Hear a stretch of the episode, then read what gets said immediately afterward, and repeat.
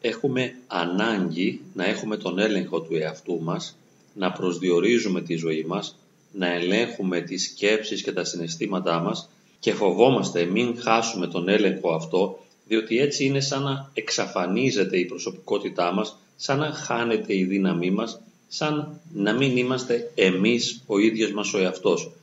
Θέλουμε να διατηρήσουμε την αίσθηση της εαυτότητάς μας και αυτό το συνδέουμε πάντα με την κυριαρχία πάνω στον εαυτό μας. Θέλουμε να κυριαρχούμε στα συναισθήματα, στις σκέψεις και στις συμπεριφορές. Όμως διαπιστώνουμε συχνά ότι δεν έχουμε τον έλεγχο. Οι συμπεριφορές μας, ο τρόπος που φερόμαστε απέναντι στους άλλους, ξεφεύγει από αυτό που θα θέλαμε. Επίσης το πώς νιώθουμε, το πώς αισθανόμαστε. Πολλές φορές συνειδητοποιούμε ότι δεν έχουμε τον έλεγχο των συναισθημάτων μας και ενώ θα θέλαμε να νιώθουμε χαρά, νιώθουμε θλίψη ή ενώ θεωρούμε ότι σύμφωνα με τα αντικειμενικά δεδομένα της ύπαρξής μας θα έπρεπε να νιώθουμε χαρά, διαπιστώνουμε ότι ο εαυτός μας ακολουθεί μια άλλη διαδρομή και βυθίζεται στη θλίψη και δεν μπορούμε να το εξηγήσουμε. Και λέμε, γιατί είμαι στεναχωρημένος ενώ όλα μου πηγαίνουν καλά. Για να μην αναφερθώ βέβαια σε άλλες συμπεριφορές που θα μπορούσαμε να ονομάσουμε και ψυχοπαθολογικές κατά κάποιον τρόπο, όπως είναι οι αίμονες ιδέες ή ιδεοψυχαναγκαστικές συμπεριφορές. Να μας έχει κολλήσει κάτι στο μυαλό το οποίο δεν φεύγει με τίποτα, να κάνουμε πράξεις νοητικά με το μυαλό μας ανόητες και επαναλαμβανόμενες ή να προσπαθούμε να τακτοποιήσουμε τα πράγματα με ένα συγκεκριμένο τρόπο και να εμένουμε σε αυτό και να χαλάμε το χρόνο μας ή να έχουμε μια βαριά αδικαιολόγητη θλίψη ή οποιοδήποτε άλλο αρνητικό αίσθημα, όπως για παράδειγμα και το πανικό που είναι μια κορύφωση του άγχους. Όλα αυτά επειδή δεν τα καταλαβαίνουμε μας ανησυχούν ιδιαίτερα και λέμε μα πώς είναι δυνατόν να μου συμβαίνει εμένα αυτό, εγώ δεν θα έπρεπε να ένιωθα έτσι, δεν θα έπρεπε να σκεφτόμουν με αυτόν τον τρόπο, δεν θα έπρεπε να συμπεριφερόμουν με αυτόν τον τρόπο. Διότι έχουμε κάποια πρότυπα μέσα στο κεφάλι μας τα οποία θεωρούμε ότι θα έπρεπε να τα ακολουθούμε και θεωρούμε ότι η ζωή μας θα πρέπει να εναρμονίζεται με τα πρότυπα αυτά, με τις αρχές αυτές που έχουμε μέσα στο κεφάλι μας. Διαπιστώνοντας όμως ότι ο εαυτός μας συνέχεια μας προδίδει, διαπιστώνοντας ότι ο εαυτός μας είναι συνεχώς κάτι άλλο από αυτό που θα θέλαμε να είναι, απογοητευόμαστε και νιώθουμε άσχημα. Ποιο είναι τώρα το μεγάλο πρόβλημα, ότι όσο περισσότερο απογοητευόμαστε επειδή δεν είμαστε αυτό που θα θέλαμε να είμαστε, τότε χειροτερεύουμε. Νιώθουμε ακόμη πιο άσχημα και κάνουμε ακόμη περισσότερα λάθη. Γιατί χειροτερεύουμε και κάνουμε περισσότερα λάθη? Διότι η απογοήτευση δεν μας βοηθά, αντίθετα μας καθυλώνει και μας αναγκάζει να σκεφτόμαστε, να νιώθουμε και να φερόμαστε όλο και πιο αρνητικά. Αν λοιπόν, αντί να υποστηρίξω τον εαυτό μου στη δύσκολη του στιγμή, τον κρίνω και τον μειώσω μέσα μου και του ασκήσω κριτική, τότε δεν με βοηθώ. Και στην πραγματικότητα, οι περισσότεροι από εμάς, για να μην πω όλοι, είμαστε ειδικοί στο να κρίνουμε τον εαυτό μας, σαν να είναι αυτή η ειδικότητά μας, να τον αξιολογούμε και να τον μειώνουμε συνεχώς, γιατί δεν είναι αυτό που θα θέλαμε να είναι. Μια ψευδαίσθηση που έχουμε στο μυαλό μας είναι ότι είμαστε οι οδηγοί ενός αυτοκινήτου και ο οδηγός είναι το συνειδητό κομμάτι του εαυτού μας, όλα όσα γνωρίζουμε και θέλουμε για τον εαυτό μας, και το αυτοκίνητο είναι το βαθύτερο κομμάτι της ύπαρξής μας. Το σώμα μας, τα συναισθήματά μας, οι εμπειρίες μας, τα βιώματά μας, και θα θέλαμε αυτός ο οδηγός, το συνειδητό κομμάτι της ύπαρξης, αυτό που γνωρίζουμε συνειδητά για μας και αυτό που θα θέλαμε για μας, να κυριαρχεί πάνω στον βιωματικό και το συναισθηματικό μας κόσμο που είναι το αυτοκίνητο. Και επίσης να κυριαρχεί και πάνω στις εξωτερικές συνθήκες. Γιατί εμείς θέλουμε να τραβήξουμε ίσια μια διαδρομή ώστε να φτάσουμε σε ένα σκοπό, σε ένα στόχο ή σε μια ανώτερη ποιοτική κατάσταση ζωής, χωρίς να εξετάζουμε ποιες είναι κατά βάθος οι δυνατότητές μας και ποιες είναι οι συνθήκες που επικρατούν γύρω μας. Διαπιστώνουμε λοιπόν ότι η αίσθηση ότι είμαστε οι οδηγοί ενός αυτοκινήτου, το οποίο ελεύθερα μπορούμε να το οδηγούμε και να το κατευθύνουμε στον προορισμό μας, είναι ψευδαίσθηση. Γιατί? Διότι το συνειδητό κομμάτι του εαυτού μας, ακόμη κι αν όντως είναι ο οδηγός, θα πρέπει να μανουβράρει, να οδηγήσει ένα αυτοκίνητο το οποίο έχει κάποιες συγκεκριμένες δυνατότητες. Αν το αυτοκίνητο είναι χαμηλού κυβισμού, δεν μπορεί να αναπτύξει μεγάλη ταχύτητα στην εθνική, για παράδειγμα. Αν κινούμε μέσα στην πόλη και υπάρχει πολύ μεγάλη κίνηση και έχουν μπλοκάρει τα αυτοκίνητα και δεν κινείται τίποτα, εγώ δεν μπορώ να τρέξω. Οπότε το μπλοκάρισμα των δρόμων με εμποδίζει να κινηθώ. Ή ο χαμηλός κυβισμός του αυτοκινήτου μου δεν μου επιτρέπει να τρέξω γρήγορα στον αυτοκινητόδρομο. Και βέβαια το αυτοκίνητο χρειάζεται και τα σέρβις, χρειάζεται βενζίνη, χρειάζεται ξεκούραση και εμείς συχνά ξεχνάμε να βοηθήσουμε, να διορθώσουμε και να υποστηρίξουμε το αυτοκίνητό μας, δηλαδή το βαθύτερο ψυχοσυναισθηματικό μας κόσμο. Και μένουμε σε ένα επίπεδο λειτουργίας της συνειδητότητάς μας, των όσων γνωρίζουμε για τον εαυτό μας. Και λέμε, μα γιατί δεν τρέχω με την ταχύτητα που θέλω, γιατί δεν απολαμβάνω τη διαδρομή, γιατί δεν τρέχω τόσο γρήγορα όσο ένα άλλο αυτοκίνητο που είναι δίπλα μου, γιατί δεν χαίρομαι και δεν απολαμβάνω που είμαι ο οδηγός αυτού του αυτοκινήτου, γιατί δεν χαίρομαι και δεν απολαμβάνω το ταξίδι. Η πραγματικότητα είναι πάντα διαφορετική, γιατί είπαμε ότι δεν έχουμε στην πραγματικότητα τη δυνατότητα να οδηγήσουμε το αυτοκίνητο με τον τρόπο που θα θέλαμε, διότι η οδήγηση και το να φτάσουμε στον προορισμό μας σε συγκεκριμένο χρόνο εξαρτάται από πολλούς παράγοντες που δεν τους ελέγχει ο οδηγός. Όπως είπαμε ότι είναι ο κυβισμός του αυτοκινήτου, η κατάστασή του σε σχέση με τα σέρβις που έχει κάνει, η βενζίνη του, όλα αυτά, αλλά και η κίνηση που υπάρχει στον δρόμο. Τι θα ήταν το καλύτερο που θα μπορούσαμε να κάνουμε? Να σεβόμαστε τον οδηγό, να σεβόμαστε το αυτοκίνητο, να σεβόμαστε την κυκλοφορία που υπάρχει γύρω μας και να προσαρμοζόμαστε ώστε να κάνουμε την καλύτερη δυνατή οδήγηση και να φτάσουμε στον προορισμό μας όταν θα είναι δυνατόν σε μας, χωρίς να βιαζόμαστε, χωρίς να απογοητευόμαστε ή να θυμώνουμε και χωρίς φυσικά να τα βάζουμε με το αυτοκίνητο, τον βαθύτερο ψυχικό εσωτερικό μας κόσμο, ούτε με τους άλλους οδηγούς και τα άλλα αυτοκίνητα που υπάρχουν γύρω μας. Όσο περισσότερο θυμώνουμε και νευριάζουμε, τόσο χειρότερα νιώθουμε. Εμείς καλούμαστε στην πραγματικότητα να ησυχάσουμε με αυτό που συμβαίνει μέσα μας, στο αυτοκίνητό μας και γύρω μας, στην κίνηση. Και είμαστε οδηγοί. Όχι απαραίτητα οι καλύτεροι οδηγοί βέβαια. Αυτό δεν σημαίνει ότι έχουμε και φοβερές ικανότητες. Συχνά κάνουμε λάθη, μπορεί να τρακάρουμε, μπορεί να ακολουθήσουμε έναν δρόμο που έχει πυκνή κυκλοφορία, ενώ θα μπορούσαμε να πάμε από ένα άλλο δρόμο που ήταν πιο ελεύθερος. Τα λάθη είναι συνεχώς μες στο πρόγραμμα. Εάν βρεθώ μέσα στην κίνηση από μια λανθασμένη επιλογή της διαδρομής, δεν με ωφελεί σε τίποτα να γκρινιάζω με τον εαυτό μου.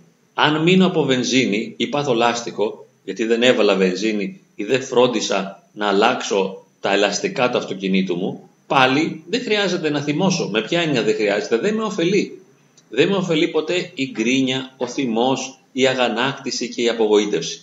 Οπότε, ποια είναι η τέχνη της καλής οδήγησης? Η τέχνη της καλής οδήγησης, όπως και η τέχνη της ζωής, είναι ο βαθύς ησυχασμός, η προσαρμογή σε αυτό που είναι έτσι όπως είναι. Μαθαίνω να ησυχάζω μέσα στο δρόμενο της ζωής μου. Μαθαίνω να ησυχάζω μέσα στο αυτοκίνητό μου και να οδηγώ και να κάνω με απλότητα τη διαδρομή μου, προσέχοντας να κρατάω χαμηλή την ένταση των αρνητικών συναισθημάτων, αλλά και να χαίρομαι. Μπορώ να βάλω μουσική στο ράδιο του αυτοκινήτου. Μπορώ να έχω ένα στικάκι με ομιλίες και να τις ακούσω από το σι ντι του αυτοκινήτου. Ποια είναι τελικά η ευθύνη που έχω ως άνθρωπος? Η ευθύνη δεν είναι να λειτουργήσει τέλεια το αμάξι, να φτάσω γρήγορα στη διαδρομή και να την απολαύσω. Όχι. Δεν είναι αυτή η ευθύνη. Η ευθύνη είναι να κάνω ό,τι μπορώ ώστε να έχω το αυτοκίνητό μου σωστό, για να μην μου βγάλει βλάβες κατά την πορεία της διαδρομής, να έχω κάνει τα σέρβις και να το φροντίζω, να έχω βάλει τη βενζίνη κλπ. Επίσης να οδηγώ ήρεμα, ψύχρεμα και χαλαρά το αυτοκίνητο, να δέχομαι την κίνηση και την κυκλοφορία και να προσαρμόζομαι και να ελίσσομαι συνεχώς με βάση τα δεδομένα που μου προκύπτουν. Δεν μπορώ να τρέξω πολύ όταν όλοι είναι μπλοκαρισμένοι και δεν μπορώ να πηγαίνω εγώ σιγά σιγά όταν όλοι οι άλλοι τρέχουν. Η δική μου τέχνη, αυτό που χρειάζεται να αναπτύξω, είναι η δυνατότητα των ελιγμών, η δυνατότητά μου να προσαρμόζομαι, η δυνατότητά μου να κατανοώ, να υπομένω, να ησυχάζω. Έτσι λοιπόν και στην ψυχολογική ζωή και στην ψυχοπαθολογική ζωή το ζητούμενο είναι ο ησυχασμός, η αποδοχή, η συμφιλίωση με τον εαυτό. Να μπορώ να λέω ναι σε αυτό που συμβαίνει, ό,τι κι αν είναι. Βιώνω έναν πανικό. Πολύ ωραία. Εγώ δεν ήθελα να βιώσω τον πανικό, δεν τον δημιούργησα συνειδητά. Προκύπτει μέσα με ένας πανικός. Θα ησυχάσω μαζί του γνωρίζοντας ότι αυτό είναι μια απλή κορύφωση αρνητικών συναισθημάτων. Ο πανικός δεν είναι κάτι βαρύ, κάτι που θα μου προκαλέσει ζημιά, κάτι που θα με βλάψει ουσιαστικά. Είναι απλώς κορύφωση του άγχους. Και λέω, έχω μια κορύφωση του άγχους, δεν την επέλεξα, την υφίσταμαι και ησυχάζω μαζί της. Και λέω ένα μεγάλο ναι, ησυχάζω μαζί με τον πανικό. Νιώθω μια θλίψη, νιώθω ένα βάρος μέσα μου. Δεν μπορώ να κάνω όλα όσα θα έπρεπε. Αισθάνομαι ότι δεν έχω την ενέργεια και τη δύναμη να ανταπεξέλθω στις υποχρεώσεις μου. Πολύ ωραία. Ούτε αυτό είναι μια συνειδητή επιλογή. Δεν είναι ζήτημα του οδηγού να τα καταφέρει και εδώ πέρα. Είναι, είπαμε, το αυτοκίνητο, η κατάσταση του αυτοκίνητου και το κυκλοφοριακό. Λοιπόν, ησυχάζω και λέω ναι, δεν έχω την ενέργεια, δεν έχω τη δύναμη, δεν μπορώ να ανταπεξέλθω. Ας δεχτώ τον εαυτό μου, ας τον σεβαστώ και ας κάνω μέσα σε αυτή την πραγματικότητα που ζω ό,τι το καλύτερο μπορώ. Εμείς δεν θέλουμε συνειδητά να κάνουμε αρνητικές επιλογές, απλά δεν πνίγουμε τον εαυτό μας με το σωστό. Και λέω, ησυχάζω και κάνω αυτό που περνάει από το χέρι μου. Για να δω, μήπως μπορώ για παράδειγμα να πληθώ, να κάνω ένα ντουζ? Όχι. Μήπως μπορώ να παραγγείλω μία πίτσα για να τη φάω, να δώσω λίγο χαρά στον εαυτό μου? Όχι. Να δω μια ταινία? Όχι. Τι μπορώ να κάνω? Μήπως μπορώ να ησυχάσω σε ένα σκοτεινό δωμάτιο με ένα σκοτεινό φως και να ηρεμήσω? Ναι, ίσως να μείνω σε μια απραξία. Δεν χρειάζεται να πάρω ευθύνη γι' αυτό και να νιώσω ένοχος. Κάνω αυτό που είναι δυνατόν σε μένα. Θέλω να πάω να τακτοποιήσω με απόλυτη ακρίβεια κάποια αντικείμενα στο δωμάτιό μου. Θέλω να πλύνω πενήντα φορές τα χέρια μου. Δεν είναι και αυτό μια επιλογή, δεν είναι μια επιθυμία. Αν χρειάζομαι να το κάνω οπωσδήποτε, ας το κάνω. Υποκύπτω ήσυχα και ψύχρεμα και νηφάλια σε αυτή την παρόρμηση. Αν και όταν όμως προκύψει μέσα μου η δυνατότητα να παλέψω την παρόρμηση αυτή και να μην πλύνω τα χέρια μου πενήντα φορές ή να μην τακτοποιήσω το δωμάτιό μου, να κάνω όμως κάτι πιο δημιουργικό για μένα, όπως για παράδειγμα το να ακούσω μουσική, να δω τηλεόραση, να μπω στον υπολογιστή, να συναντήσω έναν άνθρωπο, το κάνω. Εδώ είναι που ασκώ την ελευθερία μου. Η ελευθερία μου είναι υπό όρους. Δεν είμαι άνευ όρων ελεύθερος να κάνω ό,τι θέλω κάθε στιγμή. Είμαι υπό τους όρους της πραγματικότητας και του εαυτού μου. Και λέω, θα κάνω με απλότητα αυτό που μπορώ και αυτό που περνάει από το χέρι μου, ώστε να βελτιώνω την κατάστασή μου. Είτε λοιπόν περνάω τον πανικό, είτε τη θλίψη, είτε έχω τις αιμονές, είτε δεν έχω διάθεση να κάνω τίποτα, είτε ζω σε ένα συγκρουσιακό περιβάλλον με τα άτομα που συμβιώνω και υπάρχει μια οδύνη η οποία προκύπτει μέσα από αρνητικές επικοινωνίες, ή έχω οικονομικά προβλήματα, επαγγελματικά ή οτιδήποτε άλλο, η πρώτη μου δουλειά είναι να ησυχάσω. Δεν μπορώ να κάνω κάτι άλλο, δεν μπορώ να παλέψω με το ζόρι και βία και δυναμικά να μεταμορφώσω την πραγματικότητα για να την κάνω όπως θα ήθελα. Βέβαια το ίδιο ισχύει και στο πνευματικό επίπεδο. Αν θέλω να πλησιάσω το Θεό, δεν μπορώ να πλησιάσω το Θεό όταν το θέλω, όπως το θέλω, με τον τρόπο που το θέλω. Εάν γίνεται, μακάρι. Εάν δεν γίνεται, και πάλι ησυχάζω και δέχομαι και ηρεμώ τον εαυτό μου μέσα σε καταστάσεις που δεν με τιμούν, που μπορεί να είναι αμαρτωλές, που μπορεί να είναι έκπτωτες. Πάλι παραμένω και ησυχάζω ψύχρεμα και χαλαρά και αποδέχομαι τον εαυτό μου για αυτό που είμαι. Και λέω, όταν θα μου είναι δυνατόν, και είμαι σε μια εγρήγορση για να το συνειδητοποιήσω, όταν θα μου είναι δυνατόν θα κάνω το καλύτερο για μένα. Σε κάθε επίπεδο, ψυχολογικό, πνευματικό, επαγγελματικό, διαπροσωπικών σχέσεων, σε κάθε επίπεδο είμαι σε μια στοιχειώδη εγρήγορση ώστε μόλις προκύψει η δυνατότητα να την αξιοποιήσω και να κάνω αυτό που είναι το καλύτερο για μένα. Μέχρι τότε όμως, μέχρι να μπορέσω να κάνω αυτό που είναι το καλύτερο για μένα, το πρώτο και το σημαντικότερο είναι να μένω ήσυχος μέσα στις συνθήκες, τις εσωτερικές και τις εξωτερικές, τις συνθήκες του εαυτού μου και της εξωτερικής πραγματικότητας, ώστε να λέω ένα ναι σε μένα, ένα βαθύ ουσιαστικό αγαπητικό ναι. Και λέω στον εαυτό μου, ναι, σε αγαπώ, σε καταλαβαίνω, σε σέβομαι, σε δέχομαι, ξέρω ότι δεν είναι στο χέρι σου να πετύχεις όλα όσα θα ήθελες, ξέρω ότι δεν είναι δυνατόν σε σένα να έχεις τη συμπεριφορά που θέλεις, δεν είναι δυνατόν σε σένα να μεταλλάξεις τα συναισθήματά σου και να τα κάνεις όπως θα ήθελες, τις σκέψεις σου να τις κάνεις όλες δημιουργικές, τις πράξεις σου και τις συμπεριφορές σου να τις κάνεις όλες γόνιμες και δημιουργικές. Δεν γίνεται. Εφόσον δεν γίνεται λοιπόν, ας μείνω σε μια κατάσταση ησυχίας. Δεν μπορώ να γίνομαι αυτόματα κάθε στιγμή αυτό που θέλω. Ειδικά στο χώρο της ψυχοθεραπείας, εκεί δηλαδή που θέλω σε εισαγωγικά να θεραπεύσω τον εαυτό μου, να τον βελτιώσω και να τον βοηθήσω, για να μπορέσω να το κάνω, οφείλω πρώτα να με αποδεχθώ. Και είναι δύο απλά πράγματα. Απόλυτη ανεφόρον αποδοχή του εαυτού μου για αυτό που είμαι και μετά βηματάκια, προσπαθιούλες βελτίωσης που όταν συμβαίνουν, όταν γίνονται, όταν προκύπτουν, αυτό είναι υπέροχο και το χαίρομαι. Όταν δεν προκύπτουν οι τακτικές αυτοβελτίωσης και το μόνο που μπορώ να κάνω είναι να παραμένω σε μια αρνητική κατάσταση για μένα, τότε παραμένω.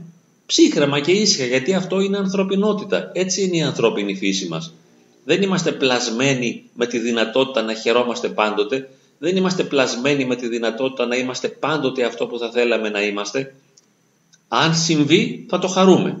Μέχρι να συμβεί όμως ησυχάζουμε, αγαπάμε τον εαυτό μας, υπομένουμε και μένουμε σε μια κατάσταση ησυχαστική, βαθιάς αγάπης προς τον εαυτό μας, τους άλλους και τις συνθήκες της ζωής μας.